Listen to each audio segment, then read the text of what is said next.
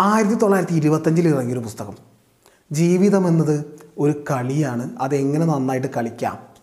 Author പറയുന്നു ലൈഫിനെ ഭൂരിഭാഗം പേരും ഒരു യുദ്ധമായിട്ടൊക്കെയാണ് കാണുന്നത്. വളരെ കഷ്ടപ്പെട്ട് ബുദ്ധിമുട്ടി ജയിക്കേണ്ട യുദ്ധം. ഇത് യുദ്ധമൊന്നുമല്ല ഇതൊരു കളിയാണ്. എങ്ങനെ നന്നായിട്ട് കളിക്കണം എന്നറിഞ്ഞാൽ മതി. നമ്മളൊരു നല്ല കളിക്കാരനായാൽ മതി. സച്ചിൻ ടെണ്ടുൽക്കർ എടുക്കാം ഉദാഹരണത്തിന്. അദ്ദേഹം ഒരു നല്ല കളിക്കാരനാണ്. അദ്ദേഹത്തെ ക്രിക്കറ്റിന്റെ ദൈവം എന്നൊക്കെയാണ് നമ്മൾ വിളിക്കാറ്. ദൈവം എന്ന് വിളിക്കാൻ കാരണം മരിച്ച ആരെയും അദ്ദേഹം ഉയർത്തെഴുന്നേൽപ്പിച്ചിട്ടൊന്നുമില്ല. അദ്ദേഹം ജസ്റ്റ് ഒരു കോലെടുത്തൊരു പന്ത് തട്ടി. അത്രേ ചെയ്തുള്ളൂ. ഇതേ പണി നമുക്കും ചെയ്തൂടെ? നമുക്കും അറിയാം ഒരു കോലെടുത്ത് പന്ത് തട്ടാൻ. പക്ഷെ അവിടെ വ്യത്യാസം. എങ്ങനെയാണ് അദ്ദേഹം അത് ചെയ്തത് എന്നതിലാണ്. അദ്ദേഹത്തിന് അറിയാം ഇതൊരു കളിയാണെന്ന്. ഇതൊരു കളിയാണെന്ന് അറിഞ്ഞിട്ടും സമ്പൂർണമായ ആ കളിയിൽ മുഴുകാനും കൂടുതൽ നന്നായിട്ട് അദ്ദേഹത്തിന് കളിക്കാനും കഴിഞ്ഞു. എപ്പോഴാണ് ഒരു ക്രിക്കറ്റർ ബെസ്റ്റ് ക്രിക്കറ്റർ ആവുന്നത്? തന്റെ കയ്യിലിരിക്കുന്ന ബാറ്റിനെ കുറിച്ച് കൂടുതൽ അറിയുമ്പോൾ തനിക്കെതിരെ വരുന്ന ആ ബോളിനെ കുറിച്ച് കൂടുതൽ അറിയുമ്പോൾ താൻ നിൽക്കുന്ന ചുറ്റുപാടിനെ കുറിച്ച് കൂടുതൽ അറിയുമ്പോൾ ഇങ്ങനെ അദ്ദേഹം കൂടുതൽ അറിയുമ്പോൾ അടുത്തത് എന്ത് സംഭവിക്കും എന്ന് അദ്ദേഹത്തിന് പ്രിഡിക്റ്റ് ചെയ്യാൻ കഴിയും. ഇമാജിൻ ചെയ്യാൻ കഴിയും. ഇമാജിനേഷൻ ഭാവന. ഭാവനയാണ് നമ്മളുടെ ജീവിതം എന്ന ഈ കളിയെ കൂടുതൽ എഫക്റ്റീവായിട്ട് കളിക്കാൻ നമ്മളെ ഹെൽപ്പ് ചെയ്യുന്നത്. ഒരു നല്ല ആക്ടർ അഭിനയിക്കുന്നതിനേക്കാളൊക്കെ മുൻപ് ആ അഭിനയിക്കേണ്ട സംഗതി എക്സ്പ്രഷൻസൊക്കെ ഭാവനയിൽ കാണും. ഒരു ആർക്കിടെക്റ്റ് ബിൽഡിംഗ് ഉണ്ടാക്കുന്നതിനേക്കാൾ മുൻപ് അയാളുടെ മനസ്സിൽ ആ ബിൽഡിംഗ് ഉണ്ടാക്കിയിട്ടുണ്ടാവും. ചുരുക്കത്തിൽ ഇമാജിനേഷനാണ് നമ്മുടെ ലൈഫിനെ രൂപപ്പെടുത്തുന്നത്. നമുക്കെതിരെ പന്തെറിയുന്ന ആളുടെ അടുത്ത ചലനം പോലും ഭാവനയിൽ നമുക്ക് പ്രെഡിക്റ്റ് ചെയ്യാൻ കഴിഞ്ഞാൽ നമുക്ക് ഏത് ഷോട്ട് വേണമെന്ന് മുൻകൂട്ടി തീരുമാനിക്കാം. സിക്സർ തന്നെ അടിക്കാം. സോ ഭാവനയാണ് നമ്മുടെ ലൈഫിനെ എങ്ങനെ ലീഡ് ചെയ്യുന്നത്. സോ ഭാവനയെ മൂർച്ച കൂട്ടുക ഭാവനയിൽ പ്രാക്ടീസ് ചെയ്യുക. ജീവിതം എന്ന ഈ കളിയിൽ ജയിക്കാൻ വേണ്ടിയിട്ട് അടുത്തതായിട്ട് നമ്മൾ ശ്രദ്ധിക്കേണ്ട കാര്യം നമ്മുടെ കയ്യിൽ കിട്ടിയ ഉപകരണങ്ങളൊക്കെ നമ്മൾ നന്നായിട്ട് ഉപയോഗിക്കേണ്ടതുണ്ട്. ആ ഉപകരണം നന്നായിട്ട് ഉപയോഗിക്കണമെങ്കിൽ ആ ഉപകരണം എങ്ങനെ ഉപയോഗിക്കണം എന്ന് നമ്മൾ അറിയേണ്ടതുണ്ട്. പറഞ്ഞു വരുന്നത് മനസ്സിനെ കുറിച്ചാണ്. നമ്മുടെ കയ്യിൽ കിട്ടിയ ഏറ്റവും ബെസ്റ്റ് ഉപകരണമാണ് നമ്മുടെ മനസ്സ്. ആ മനസ്സ് നമ്മൾ നന്നായി ഉപയോഗിക്കണമെങ്കിൽ മനസ്സിനെക്കുറിച്ച് നമുക്ക് കൂടുതലായിട്ട് അറിയണം. മനസ്സിനെക്കുറിച്ച് കൂടുതലായിട്ട് അറിയണം എന്ന് പറഞ്ഞാൽ എക്സ്പെഷ്യലി സബ് കോൺഷ്യസ് മൈൻഡിനെ കുറിച്ച് നമ്മൾ കൂടുതലായിട്ട് മനസ്സിലാക്കണം. സബ് കോൺഷ്യസ് മൈൻഡിൽ ഏതുതരം വിവരങ്ങളാണോ നിങ്ങൾ നിറയ്ക്കുന്നത് അതിനനുസരിച്ചുള്ള ലൈഫ് നമുക്ക് രൂപപ്പെട്ടു വരും. അതിനനുസരിച്ചുള്ള ചിന്തകളുണ്ടാവും അതിനനുസരിച്ചുള്ള ഇമോഷൻസ് ഉണ്ടാവും അതിനനുസരിച്ചുള്ള പ്രവൃത്തി ഉണ്ടാവും. അപ്പോൾ സബ് കോൺഷ്യസ് മൈൻഡിൽ നല്ല ചിന്തകൾ കൊണ്ടും നല്ല പ്രതീക്ഷകൾ കൊണ്ടൊക്കെ നമ്മൾ നിറയ്ക്കുക. സബ് കോൺഷ്യസ് മൈൻഡ് എന്ന് പറയുന്നത് മണ്ണ് പോലെയാണ്. അവിടെ വിഷവിത്ത് ഇട്ടാലും ഔഷധ വിത്ത് ഇട്ടാലും ഒരുപോലെ അത് വളർത്തും. സോ നമ്മുടെ മനസ്സിലേക്ക് കൊടുക്കുന്ന ഓരോ വിവരങ്ങളും നമ്മൾ ഫിൽട്ടർ ചെയ്യേണ്ടതുണ്ട്. തമാശയ്ക്ക് പോലും നമ്മളെക്കുറിച്ച് മോശമായിട്ട് സംസാരിക്കരുത്. നമ്മൾ ആഗ്രഹിക്കുന്ന കാര്യങ്ങളുണ്ടാവുമല്ലോ ആ കാര്യങ്ങളെക്കുറിച്ച് വേണം കൂടുതൽ സംസാരിക്കാൻ അതിനെക്കുറിച്ച് വേണം കൂടുതൽ ചിന്തിക്കാൻ അതിനെക്കുറിച്ച് നമുക്ക് എഴുതുക. അങ്ങനെയൊക്കെ നമ്മൾ ചെയ്യുമ്പോൾ നമ്മുടെ സബ് കോൺഷ്യസ് മൈൻഡിലേക്ക് കൂടുതലായിട്ടും കൊടുക്കുന്ന വിവരങ്ങൾക്കനുസരിച്ച് അങ്ങനെയുള്ളൊരു ലൈഫ് രൂപപ്പെടും.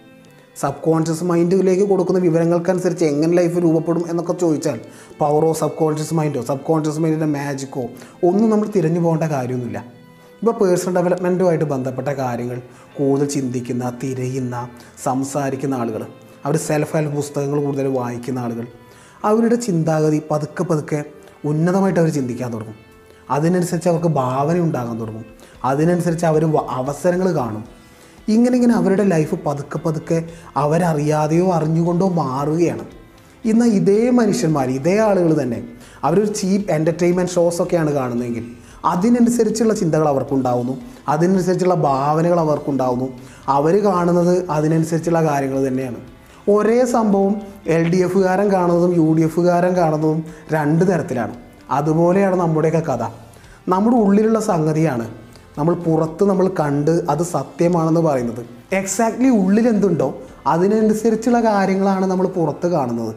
സോ ഉള്ളിൽ നിറയ്ക്കുന്നത് തന്നെയാണ് പുറത്ത് ക്രിയേറ്റ് ആവുന്നതും. അടുത്ത പോയിന്റായിട്ട് പറയുമ്പോൾ ചാണക്യൻ ശിഷ്യനോട് പറയുന്നുണ്ട് നിന്റെ ഉള്ളിലാണ് ശത്രു ഉള്ളത്. അതിനാദ്യം കണ്ടെത്തി നശിപ്പിക്കുക. ശേഷം മതി പുറത്തുള്ള ശത്രുവിനെ നശിപ്പിക്കാമെന്ന് യഥാർത്ഥത്തിൽ നമ്മുടെ അവസ്ഥയും അതൊക്കെ തന്നെയാണ്. ശത്രു നമ്മുടെ ഉള്ളിൽ തന്നെയാണ് ഉള്ളത്. നമ്മുടെ ഉള്ളിലെ ഭയവും അരക്ഷിതാവസ്ഥയാണ് ആ ശത്രുക്കൾ. നമുക്ക് എല്ലാത്തിനോടും ഭയമാണ്. രോഗത്തെക്കുറിച്ചുള്ള ഭയം ലോകത്തെക്കുറിച്ചുള്ള ഭയം തന്റെത് നഷ്ടപ്പെടുമോ എന്നുള്ള ഭയം പരാജയത്തെക്കുറിച്ചുള്ള ഭയം ഇങ്ങനെയുള്ള ഭയങ്ങളാണ് നമ്മുടെ ശത്രുക്കൾ. യേശു ക്രിസ്തു ഇങ്ങനെ പറയുന്നുണ്ട്. നീ എന്തിനാണ് ഭയപ്പെടുന്നത്? ഒരല്പം വിശ്വാസം ഉണ്ടായാൽ മതി. എല്ലാം ശരിയാകുമെന്ന്. വിശ്വാസം. വിശ്വാസമാണ് ഭയത്തെ ഇല്ലാതാക്കാനുള്ള ഒരു മാർഗം. സോ നമുക്ക് ഭയം വരുമ്പോൾ അപ്പുറത്ത് വിശ്വാസം കൊണ്ട് ആ ഭയത്തെ നമുക്ക് തോൽപ്പിക്കാൻ കഴിയും. ഇപ്പോൾ ഒരാൾക്ക് രോഗം വരുന്നു. രോഗം വന്നതിന് ശേഷം അയാൾ ചിന്തിക്കുന്നു അങ്ങനെ സംഭവിക്കുമോ ഇങ്ങനെ സംഭവിക്കുമോ? ഞാൻ മരിച്ചു പോകുമോ? അങ്ങനെ അയാൾക്ക് ഭയം ഉണ്ടാവുകയാണ്. അവിടെ വരുന്ന മരുന്ന് അവിടെ മരുന്ന് വെറും മരുന്ന് മാത്രമല്ല വിശ്വാസം കൂടിയാണ്. മരുന്നെന്ന ആ വിശ്വാസത്തിൽ? അയാളുടെ ഭയം പതുക്കെ പതുക്കെ ഇല്ലാതാവുന്നുണ്ട്. ജീവിതം എന്ന ഈ കളിയെ നന്നായി കളിക്കാനുള്ള മാർഗം മനസ്സെന്ന ഈ ഉപകരണത്തെ നന്നായി ഉപയോഗിക്കുക എന്നതാണ്. നല്ലത് മാത്രം കാണുകയും മോശം കാര്യങ്ങളെ ഉപേക്ഷിക്കുകയും ഫിൽട്ടർ ചെയ്യുകയും ചെയ്യുക. ഓദർ പറയുന്നൊരു കാര്യം ഈ കളിയിൽ ലൈഫ് എന്ന ഈ കളിയിൽ വിജയിക്കാൻ വേണ്ടിയിട്ട് നമ്മൾ ചെറിയ ചെറിയ കാര്യങ്ങളിൽ പോലും ശ്രദ്ധ കൊണ്ടുവരേണ്ടതുണ്ട്. ഉദാഹരണത്തിന് നമ്മൾ സംസാരിക്കുന്ന ഈ വാക്കുകൾ. ഈ വാക്കുകൾ എനർജിയാണ് വാക്കുകൾക്ക് ഒരു കാന്തിക ശക്തിയുണ്ട്. നമ്മൾ കണ്ടിട്ടുണ്ട് രോഗത്തെക്കുറിച്ച് നിരന്തരം സംസാരിക്കുന്ന ആളുകൾക്ക് രോഗം വരുന്നത്. രോഗം ആദ്യം വരുന്നത് മനസ്സിലാണ്. പിന്നെയാണ് അത് ശരീരത്തിലോട്ട് കാണുന്നത്. ശരീരത്തിന് ചികിത്സിക്കുന്നതിനേക്കാളൊക്കെ മുൻപ് മനസ്സിനെ നമ്മൾ വൃത്തിയാക്കി സൂക്ഷിക്കേണ്ടതുണ്ട്. ചില ആളുകൾ നമ്മളെ വേദനിപ്പിക്കും. ചില സാഹചര്യങ്ങൾ നമ്മളെ വേദനിപ്പിക്കും. അപ്പോഴൊക്കെ നമ്മൾ ചിന്തിക്കേണ്ടത് അവരുടെ കുഴപ്പം എന്നല്ല ഇത് നമ്മുടെ കുഴപ്പമാണ്. അവരിൽ നിന്ന് നമുക്ക് എന്തെങ്കിലും പഠിക്കാൻ പറ്റും അതൊന്ന്. പിന്നെ രണ്ടാമത്തത് ആ സാഹചര്യം നമ്മളെ വേദനിപ്പിക്കും വേദനിപ്പിക്കാൻ ശ്രമിക്കും. പക്ഷെ വേദനിക്കണോ വേണ്ടയോ എന്നുള്ളത് നമ്മുടെ തീരുമാനമാണ്. ഇപ്പോൾ ചെറിയ ഇഷ്യൂസിൽ വിഷമിക്കുന്നവരുണ്ട്. എന്നാൽ വലിയ കാര്യങ്ങൾ വിഷമിക്കാത്തവരുമുണ്ട്. ഒരേ പ്രശ്നത്തെ പല രീതിയിലാണ് പലരും കാണുന്നത്. സോ സാഹചര്യം എന്താവട്ടെ എന്തും ആവട്ടെ വിഷമിക്കണോ വേണ്ടയോ എന്നുള്ളത് നമ്മുടെ തീരുമാനമാണ്. പോസിറ്റീവായ ചിന്തകളും വികാരങ്ങളും നിരന്തരമായി പുറത്തോട്ട് കൊടുക്കുന്ന ഒരാൾക്ക് ആ എനർജി ആ വൈബ്രേഷൻ പുറത്തോട്ട് കൊടുക്കുന്ന ആൾക്ക് ചുറ്റും ഒരു സംരക്ഷണത്തിന്റെ കാന്തിക വലയം ഉണ്ടാവുന്നു. പ്രപഞ്ചം അയാളെ കാരുണ്യം കൊണ്ട് നിറയ്ക്കും. സന്തോഷവും സമാധാനവും സമൃദ്ധിയും അയാളുടെ കൈവെള്ളയിലായിരിക്കും. സ്നേഹം കൊണ്ടും നല്ല ചിന്തകൾ കൊണ്ടും മനസ്സ് നിറയ്ക്കുന്ന ഒരാൾക്ക് ശത്രുക്കൾ പോലും ഉണ്ടാവില്ല. മറ്റൊരാളുടെ ഉള്ളിലേക്ക് നന്മ പകരുന്ന ഒരാൾക്ക് ഉള്ളിലെപ്പോഴും സന്തോഷവും സമാധാനവും ആനന്ദവുമായിരിക്കും. ഈ തലത്തിൽ നിന്നൊന്നും ചിന്തിക്കേണ്ട. സാധാരണ തലത്തിൽ നിന്നുകൊണ്ട് ലൈഫിനൊരു കളിയായിട്ട് കാണുമ്പോൾ വിഷമിപ്പിക്കുന്ന പലതും നമുക്ക് വിഷമമല്ലാതാവും. നമ്മുടെ പെർഫോമൻസ് ഒന്നും കൂടി ബെറ്റർ ആവും. എന്റെ ഒരു സുഹൃത്ത് എന്നേക്കാൾ ഇരുപത് വയസ്സ് മൂത്ത ആളാണ്. അദ്ദേഹത്തിന് പെട്ടെന്നൊരു രോഗം ഡയഗ്നോസ് ചെയ്തു. അപ്പോൾ അദ്ദേഹം ടൗണിൽ ലൈഫൊക്കെ ഉപേക്ഷിച്ചിട്ട് നല്ല അറ്റ്മോസ്ഫിയർ കിട്ടും നല്ല വായു കിട്ടും നല്ല വെള്ളം കിട്ടും എന്നൊക്കെ പറഞ്ഞ് ഒരു ഗ്രാമത്തിലൊരു ഫാമൊക്കെ തുടങ്ങി സുഖമായിട്ട് ജീവിക്കുകയാണ്. അപ്പോൾ അദ്ദേഹത്തിന്റെ ഒരു അവസ്ഥ എന്ന് പറയുമ്പോൾ അദ്ദേഹം എവിടെ ഇൻവെസ്റ്റ് ചെയ്യുമ്പോഴും എന്നോട് ചോദിക്കും സോ അദ്ദേഹത്തിന്റെ ഇൻവെസ്റ്റ്മെന്റ് മാത്രം കോടികളുണ്ട്. പ്രോപ്പർട്ടീസ് വേറെ ബിസിനസ് വേറെ. ഇതാണ് അദ്ദേഹത്തിന്റെ അവസ്ഥ. അപ്പോൾ അദ്ദേഹത്തെ ഞാൻ ഒരിക്കൽ കാണാൻ ചെന്നപ്പോൾ അദ്ദേഹം ആ ഫാമിലെ ജോലിക്കാരനെ വഴക്ക് പറയുകയാണ്. എവിടെ എട്ട് രൂ എട്ട് മുട്ട എവിടെ? ഈ എട്ട് മുട്ട നീ പുറത്ത് കൊണ്ടുപോയി വിറ്റോ? എന്നൊക്കെ വളരെ ഹാർഷായിട്ട് സംസാരിക്കും ഇത് കണ്ടു എനിക്ക് വിഷമിച്ചപ്പോൾ ഞാൻ അദ്ദേഹത്തോട് പറഞ്ഞു നിങ്ങൾ ഈ എട്ട് മുട്ട കൊണ്ട് അംബാനി ആവാൻ പോവല്ലേ?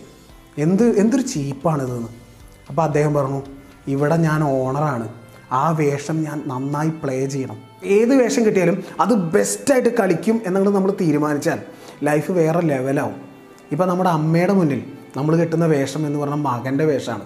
ആ മകന്റെ വേഷം ബെസ്റ്റായിട്ട് ഞാൻ കളിക്കും. ആ തീരുമാനം ഒരു ബെസ്റ്റ് മകൻ അവിടെ ഉണ്ടാക്കുന്നുണ്ട്. അതുപോലെ തന്നെ കാമുകന്റെ വേഷമാണെങ്കിൽ കാമുകന്റെ വേഷം ബെസ്റ്റായിട്ട് കളിക്കാം. ഇവിടെ ഒരു പ്രശ്നമായിട്ട് ഞാൻ കണ്ടത് പല ഡോക്ടേഴ്സിന്റെ കാര്യത്തിലാണ്. എല്ലാവരെയും പറയുന്നില്ല ചില ഡോക്ടേഴ്സൊക്കെ ഞാൻ കണ്ടിട്ടുണ്ട്. അവരെല്ലാവരുടെ മുമ്പിലും എല്ലായിടത്തും ഡോക്ടേഴ്സാണ് ഭാര്യയുടെ മുന്നിലും ഡോക്ടറാണ് എല്ലാവരുടെ മുന്നിലും അമ്മയുടെ മുന്നിലും ഡോക്ടറാണ് ഇങ്ങനെ നമ്മൾ ഒരേ വേഷത്തിൽ നടക്കുമ്പോൾ പലപ്പോഴും ലൈഫിന്റെ പല ചെറിയ ചെറിയ മൊമെന്റ്സും ഫണ്ണും നമുക്ക് മിസ്സാവും സോ നമ്മൾ ഏത് വേഷം കെട്ടിയാലും ഏറ്റവും ബെസ്റ്റ്